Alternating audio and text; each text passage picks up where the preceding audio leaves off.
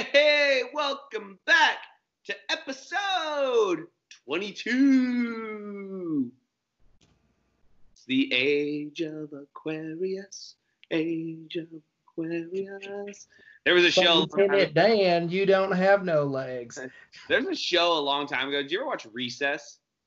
Of course. Yeah, Recess was a great show, and they have that in the like they were like 60s era and doing that and living that jam. So anyway, totally off topic, but this is a Turn Bark Time, episode 22. I'm the Turn. I'm the Bark. And we're still here for a long time. Welcome. As you can tell behind us, we have our four content stuff up. Uh, this is all about for our eighth grade classes. W- topic today is African Americans or Africans in the 1800s. So again, just to your geography geographically challenged, I brought you a map. Ew. Not a great anniversary present. Just don't don't do that. Yeah. But anyway, as you can see, when we talk about the South, we're talking about right the South down here in the gray, which will represent the Confederacy of American states, and here in a little bit, and the blue in the North being the Union, right? For the United States, the Union, the marriage, right? So I always love to talk about this time period as working towards a divorce, but you know, a separation, a trial separation. Yeah. one party does not want the separation. yeah. So a lot of this section of the book um, gives us kind of dialogue from Frederick Douglass. So Frederick Douglass was um, an abolitionist, which abolitionists believe in abolition, and abolition means to abolish. To abolish means to make things go away. Um, and so obviously the thing that they want to go away is slavery. And so he will pop up numerous times during this chapter. Um, he was very outspoken, spent time as a slave, and then eventually like ran away, jumped on the railroad, um, fell in love with a free a free black woman um, in Maryland, I believe, and then made his way north to kind of claim freedom. And then at that point, you know, one of the weird dichotomies we're going to talk about in this whole section is the difference between like how some African or African Americans are property, like slaves, and then how some of them, when they become free black people or free African Americans, they get some rights, but they're considered a person. Like they're no longer considered like because think about it, like you can't have ownerless property like that's out running around and cognizant. You know like i own my couch but my couch can't leave the house and go start its own life somewhere else. So this is really where like the it's really the mind bender of this whole era think, in my in my perspective. I think a better analogy for that barker would be like your dog right? Like your dog is your property just because it is living and breathing kind of deal versus the couch so like, but your dog can't just go off and like make its own decisions and things like that, right? And and to kind of give an idea of what uh, the property rights of slaves, slave owners and um, I guess people in the South, for that matter, and some people in the North, view Africans or African Americans as no greater than animals. Obviously, they had thought they were a little bit smarter than their animals but like the idea was that like when you bought a slave and stuff like that it was the equivalent of buying like a horse or or oxen to to do a task for you. Um and so one of the big things here is like frederick douglass like does serve is is a slave for some time.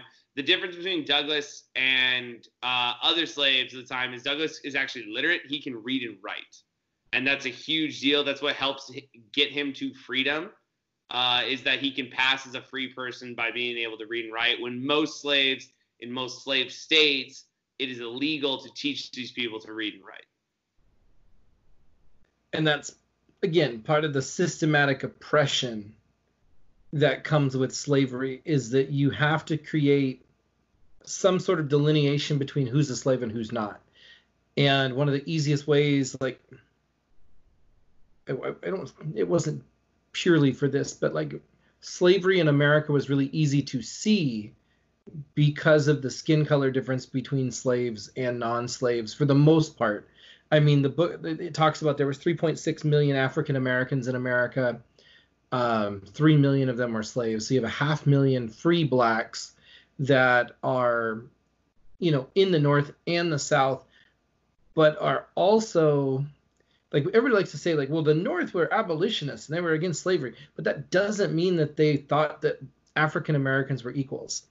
87% of the African Americans that worked in the North worked in like low wage jobs 87% so only 13 of them like broke into the next level of jobs to be like a mid-level worker. Most of like they would be working probably factory workers you know and just doing like that low level entry level same work that the immigrants are doing um and at a certain point the immigrants being that they're caucasian and from europe you know and they can ascend because they can go to school where African American children weren't allowed into public schools.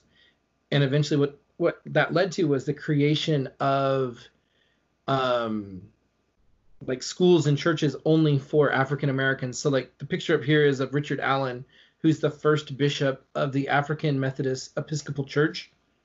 And Frederick Douglass talks about he tried to go, he was in Massachusetts, I can't remember the name of the town, but he says I tried to go to you know this church and they said they wouldn't take me because I was black.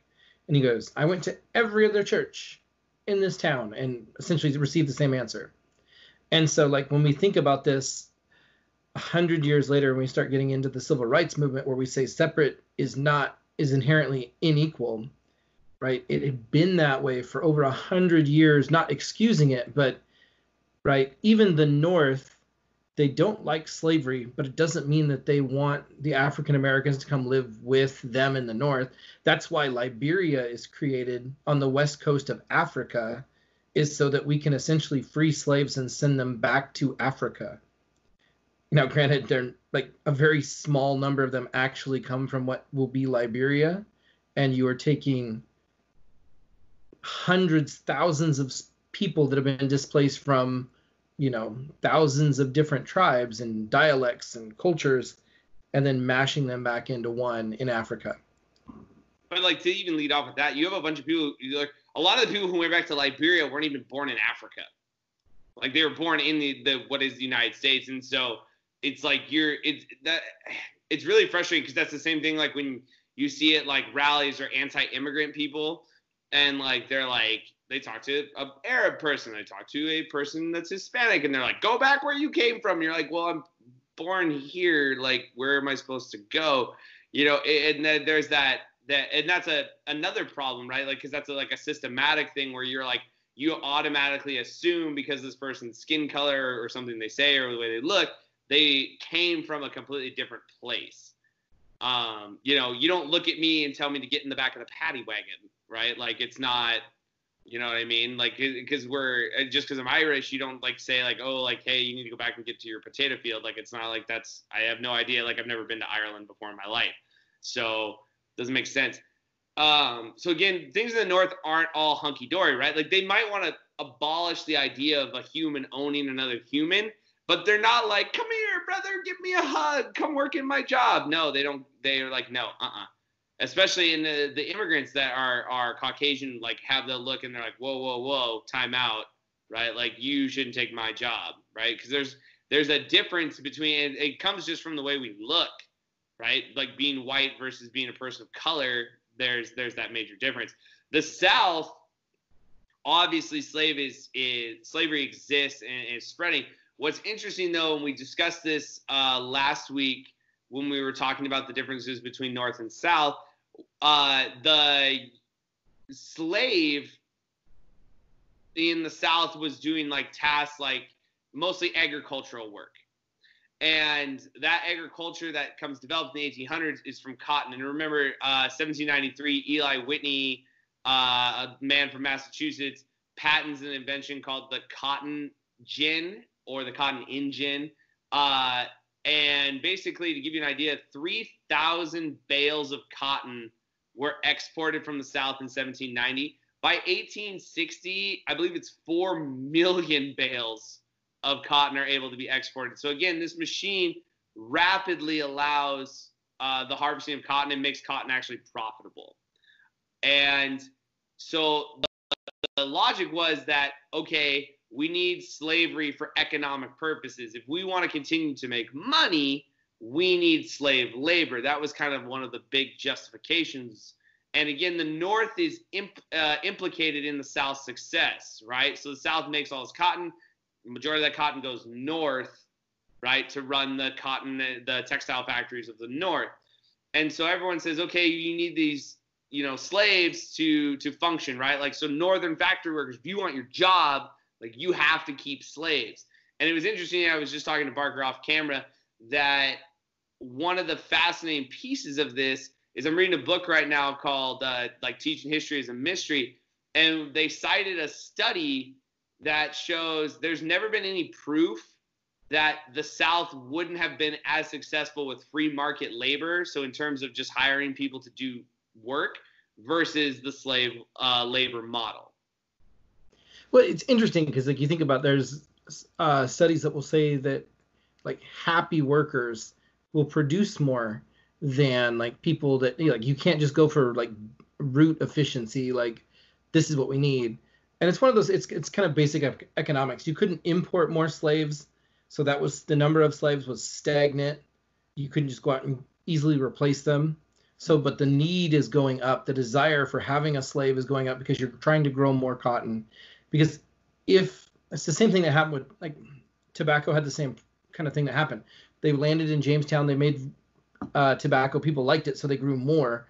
And then eventually, like they oversaturated the market for tobacco, grew too much of it, and the price went down. We never that didn't happen yet with cotton. Cotton was still in that glory phase of climbing. Um, so like as the desire for slave goes goes up, cotton is a desirable, I guess, material for making fabric and then it's like so like the chances of slavery ending or the south voluntarily saying yeah you know we're just going to stop and we're going to hire people. Like that goes down. It's so it's it's an economic thing but it also reinforces like a social structure. Yeah. And i think that's really important that even as a, a poor white farmer you knew that you had more power and more freedom in society than a black slave. And so when people say like even though only plantation owners own slaves. Why didn't the poor people like they didn't want to identify with the slave right? They they thought again it goes back to the the, the pseudoscience of the day is that by saying that they're a slave and you're free it makes you better it gives you something better. And like even one of the things i found was interesting i have a picture of it here um, is that slave clothes were made from like a specifically like like the worst material that they can make as cheaply and as quickly as possible. Um, this is actually a historic. Is from uh, a museum in New Orleans, so it's like an actual historic piece.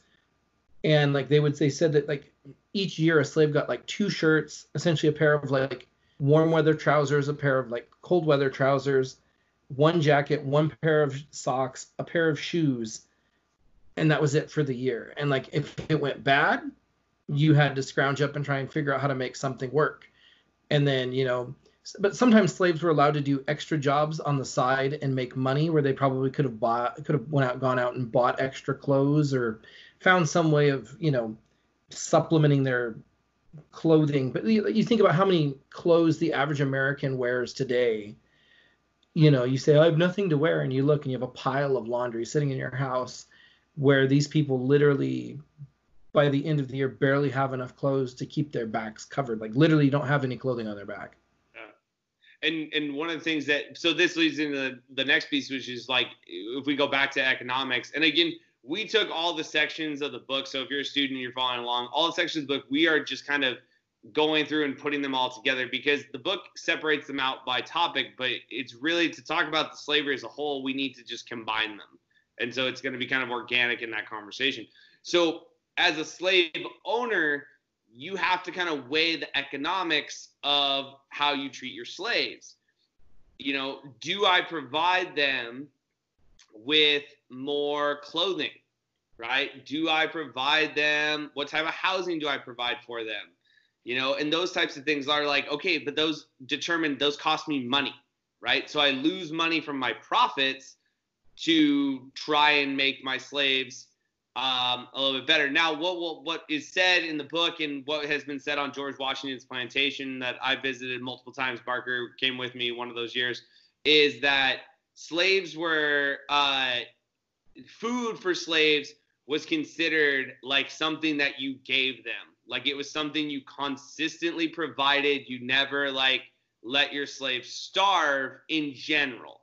Now, food could be rationed out for the purpose of saving money, for trying to punish a slave, or trying to make sure that they like knew their place, right? You're it, it, you're the person who gives them food. And again, that's where I go back to like the animal analogy, right? Like if you think if you have a pet, and I again, this is not my own personal beliefs. This is just the the the mentality of the owner at the time, right? Like my dog comes and I want and he waits for me to give me him his food right? So like hopefully when I tell him to do stuff, he does it because he kind of knows that I'm the one who provides the food, right? And it's also a reason why he'll never like hopefully leave because he knows food comes from here and that's the guaranteed spot.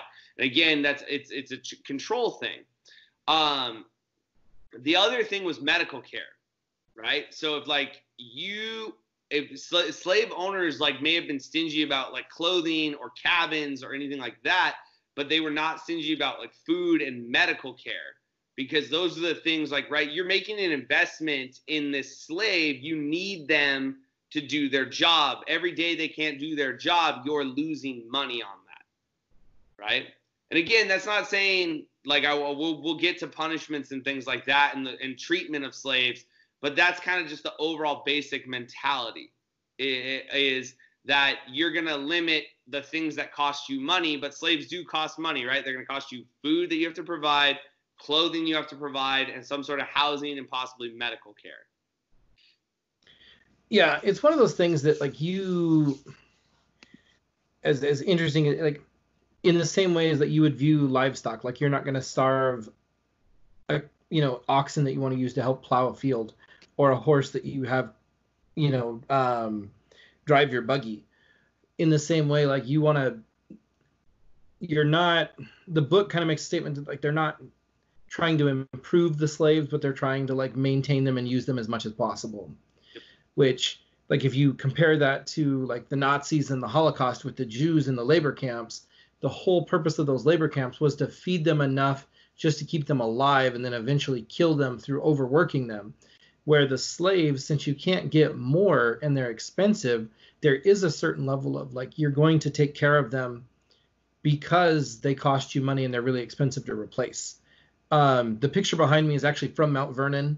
So the historical site of george washington's plantation that is a, a historic reproduction of a slave cabin.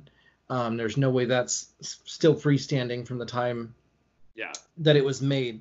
And like 75% of slaves worked in the fields doing like from sunup to sunrise, like out in the fields, either picking plants, thinning plants, whatever. And then at night, they would, you know, bring in water, firewood, um, feed animals, things of that nature. And then the other 25% of slaves are working in non-field related jobs. So like they're either like what you call like house slaves, meaning that they were like a servant, a maid, a butler, a nanny, you know, something like that in in the home. And like I, I worked overseas in Kuwait, and a lot of Kuwaiti families still employ um, Southeast Asian help. They're not they're not slaves, but it's pretty darn close. Like the families hold the passports. At least they did when I was there. They held the passports of the Southeast Asians that worked for them. Like so, like the maid or the driver or the cook, if they needed to like leave and go back to their home country, it was up to their employer to provide them with their passport so they could leave their documents. They could not freely travel and leave their job to go back home. You know, I mean, it was up to the employer. And I actually, one of my, oh yeah, it's just, so like when people say like slavery doesn't exist, there's some stuff out there that's pretty darn close.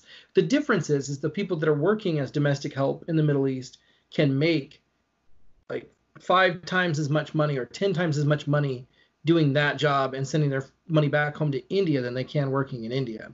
So, I mean, there's way more economic benefit for those people than there were for the slaves. The slaves didn't get the chance to, they weren't sending money back to their family in Africa. They didn't communicate with their family back in Africa. So I mean, there, there's a major difference there. But, um, you know, and it's interesting because like I have family that's from the South, and my dad talked about, you know, even going and visiting family back in Virginia and stuff. They still had in the like 60s still had African Americans that worked and like cooked for the richer parts of our relatives back in Virginia. And my dad was like, she'd make you food anytime you wanted, but she would never eat with you in the kitchen. Like you always ate by your, you know, you would never sit down with her and eat. She would not like the at that point the employee would say no. You know what I mean? So like it's just not like when slavery's not when slavery ends, it's like this magical wand happens and it just erases hundreds of years of social structure. And so I mean I think it's sometimes it's hard for us on the West Coast to understand that because you know we're our our state's younger in that sense and we don't have that history to try and deal with yeah well that's like my like a, uh, whenever i ask my dad about it because i ask him about it every year when we get to like martin luther king day and he always tells me he goes well i was in high school and yeah, to give you retrospect my dad was graduating from high school in 1965 and so but i was like dad like what was going on like the i have a dream speech like came out blah, blah, blah. and he's like he's like honestly zach he goes he goes we had like two black kids at our high school. He goes, one was class president and one was a star on the basketball team. I was like, okay. He's like, yeah. Like, no, I was like, any like racist things or anything? He goes, no, not really. He's, I, he goes, but I didn't know. Like, I didn't really pay attention. So, um, but yeah, that's a kind of a, a, a West Coast kind of bias because we just don't see it um, as much. Uh, obviously, we had our own problems with, you know, the Asian American populations and the Asian immigrants coming over. That's a whole nother story. Uh, but anyway, like going on with this and talking about like Barker brought up, like the, the slaves will work from from dusk till dawn, and they'll work, you know, super long hours, especially in the fields and stuff like that. Um, and then the, the next thing was like how slaves were were treated, you know, just just by people. And and one of the things is like, and they, I think they do a good job of this in Mount Vernon is the the curators and the people who are there will tell you they're like George Washington owned slaves and slavery inherently is is wrong. It's immoral. It's it's it's not a good thing. However, he's like there are slave owners that treat slaves better than other slave owners. So when it came to like the small farm, like medium sized farm, where the farmer and the slaves are out in the fields working together right? And again there's a little mutual respect with that that comes along. And again that's my own opinion just from doing like some background reading and stuff like that. It's kind of a you know hey we're we're busting our butts together like you, know great. But they're still enslaved right? That doesn't make it okay. And then you had plantations right? Like that were sprawling and the owner never like saw really i mean they might go look but that's about it. Um, they're not going to be handling the day to day, where they would hire overseers. An overseer's job was to just make sure the work gets done as much as possible. And this can be done through multiple ways, um, including using like whips and things like that. But again, going back to the economics, yes, the great picture behind you. Yes, so those are scars. Those are whipping scars on the back of a, a slave or former slave. Um, and if you hurt a slave, they wouldn't be able to work. So again, you go back to the losing money thing. So is it important enough that you need to punish this slave to the point where they can't work to get your point across? Like one of the things we always talk about is like when you talk about slavery, what because everyone kids are always like, well, I run away. It's like great, you run away. You you know barely speak the language. You can't read or write. You're black, so you stick out everywhere right? And and and free freemen is the term, but free blacks in the South carried papers with them, right, saying that they were free and that they they were only allowed in these certain areas because they couldn't in the South they couldn't travel freely, right? Because again, the fear was slave rebellions and things like that, and so so you you and you can't run away. Well, if you get caught, right, there are different ways that that you can be punished. Things like taking a branding iron in the fire and putting like an R on your cheek, right, for runaway. Uh, things like cutting off your toes, right? And if you ever think about this, like you could pause this video right now and try and stand on the balls of your feet, like try and run without your toes. you you can't. And then the last one, like more egregious, was like slashing the Achilles heel, which basically means you're never gonna run slash you're hardly gonna ever walk again. Um, and, and then like the last resort would be would be a, a death. But again, if you kill them, you've just lost a lot of money. And again, since we can't import slaves anymore from Africa, the value of a slave has now risen. The cost is is much more. A slave is much more valuable. And I think there was a a good kind of first-hand or primary source account in the chapter from Frederick Douglass about slave breakers. So like if a slave like refused to follow orders and essentially was independent minded, you would essentially send them to somebody who specialized in making slaves obedient. So somebody who like essentially would do terrible things to that slave to make them be compliant because all you're doing is essentially physically and like emotionally torturing that person until they're willing to just be like okay i just want to just i want to eat i want to be safe you know what i mean and i want to just I'll, I'll do whatever you I'll, I'll do the work because I'm a I don't want you to hurt me. I want food. You know what I mean? You want that safety just on a Maslow's yeah. basic needs. And, and that's a really terrible thing to think about that you know almost no matter what you what job you work in the United States right now like you your boss can't beach physically hurt you and then you have no legal recourse. You can't be sexually assaulted and have no legal recourse your boss can't force you like force to can't sell one of your kids to somebody else in a different state. You know what i mean? Just the amount of control that was in that system yeah. is just and, and the fact that it's generational. I think that's one of the things that really makes slavery in america or in the americas different than other forms of slavery throughout time. Like native americans had slavery but often you would you could graduate from being a slave to eventually become like an adopted member of the tribe. But race-based slavery in america was generational it was sustained and it was a systemic like disparity in power between right the the white people and the africans or the black people you know is systematically made to keep them down and just at a disadvantage. Um, and i think that's just one of the things that really sets it apart because all over the Mediterranean and stuff. Like you had the Africans would come up, the Barbary Coast pirates would steal people and sell them into slavery. But again, it was very rarely based on we're going to sell you because you're a white person. We're going to sell you because we captured you. And that's how you're worth money to us. It wasn't a matter of we're only capturing certain people. You go back and read about the Ottomans and stuff. The same thing, the same kind of like they say, oh, they captured people and sold them to the Arabs. But again, a lot of those slaves aren't being sold to do menial labor. You're capturing somebody who, like, there was a lot of the histories that we have from the Turks, the Ottoman Empire and the Turks of that time period, come from Christians that were captured as slaves, that were educated and then made to chronicle, you know, things that were happening in the Ottoman Empire so that like some of it could be disseminated into an English speaking audience. You know what I mean? So it's like the fact that they're at a they're doing the lowest level of work for the most part. Yeah. You know, is is really what makes it this terrible system. Yeah. And I, I think that it's summed up here in that last quote in section five from Frederick Douglass. And so Frederick Douglass was sent to a man uh, named, I believe it's Edward Covey.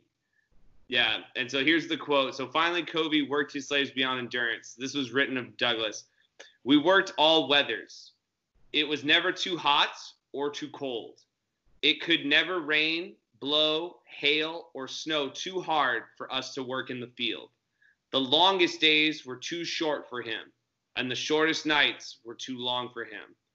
I was somewhat unmanageable when I first got there, but a few months of this disciplined tamed me. I was a broken in body, soul, and spirit the dark night of slavery closed in upon me. And I think that that's some that's a summation of this, right? Because whether you you're you know whatever whatever you think happened you know, I take Frederick Douglass as a as a very like educated, well-spoken person. If you ever want to read a short, good book, his autobiography is phenomenal. Like, de- definitely read it. Uh, but I mean, like, no matter what, like, think about that. Like, you could be the happiest person in the world, but you don't control your own destiny. You don't control your own personal life, right? Like, that's the that's the hard part. And there's tons of great um, information out there uh, I'm trying to remember the article. I'm not going to remember off the top of my head, but if you Google last interview with a slave ship survivor, absolutely fascinating about like it's the last person that was it's like right after the Civil War, they record this person who uh, was one of the last people to get brought over on a slave ship, like one of the last cargoes from Africa. And there's uh, 12 Years a Slave got made into a movie. It's a book. Um, that's a great read. But I mean, this is and this is a black mark on our nation, and it's something that needs to be talked about, and needs to be discussed.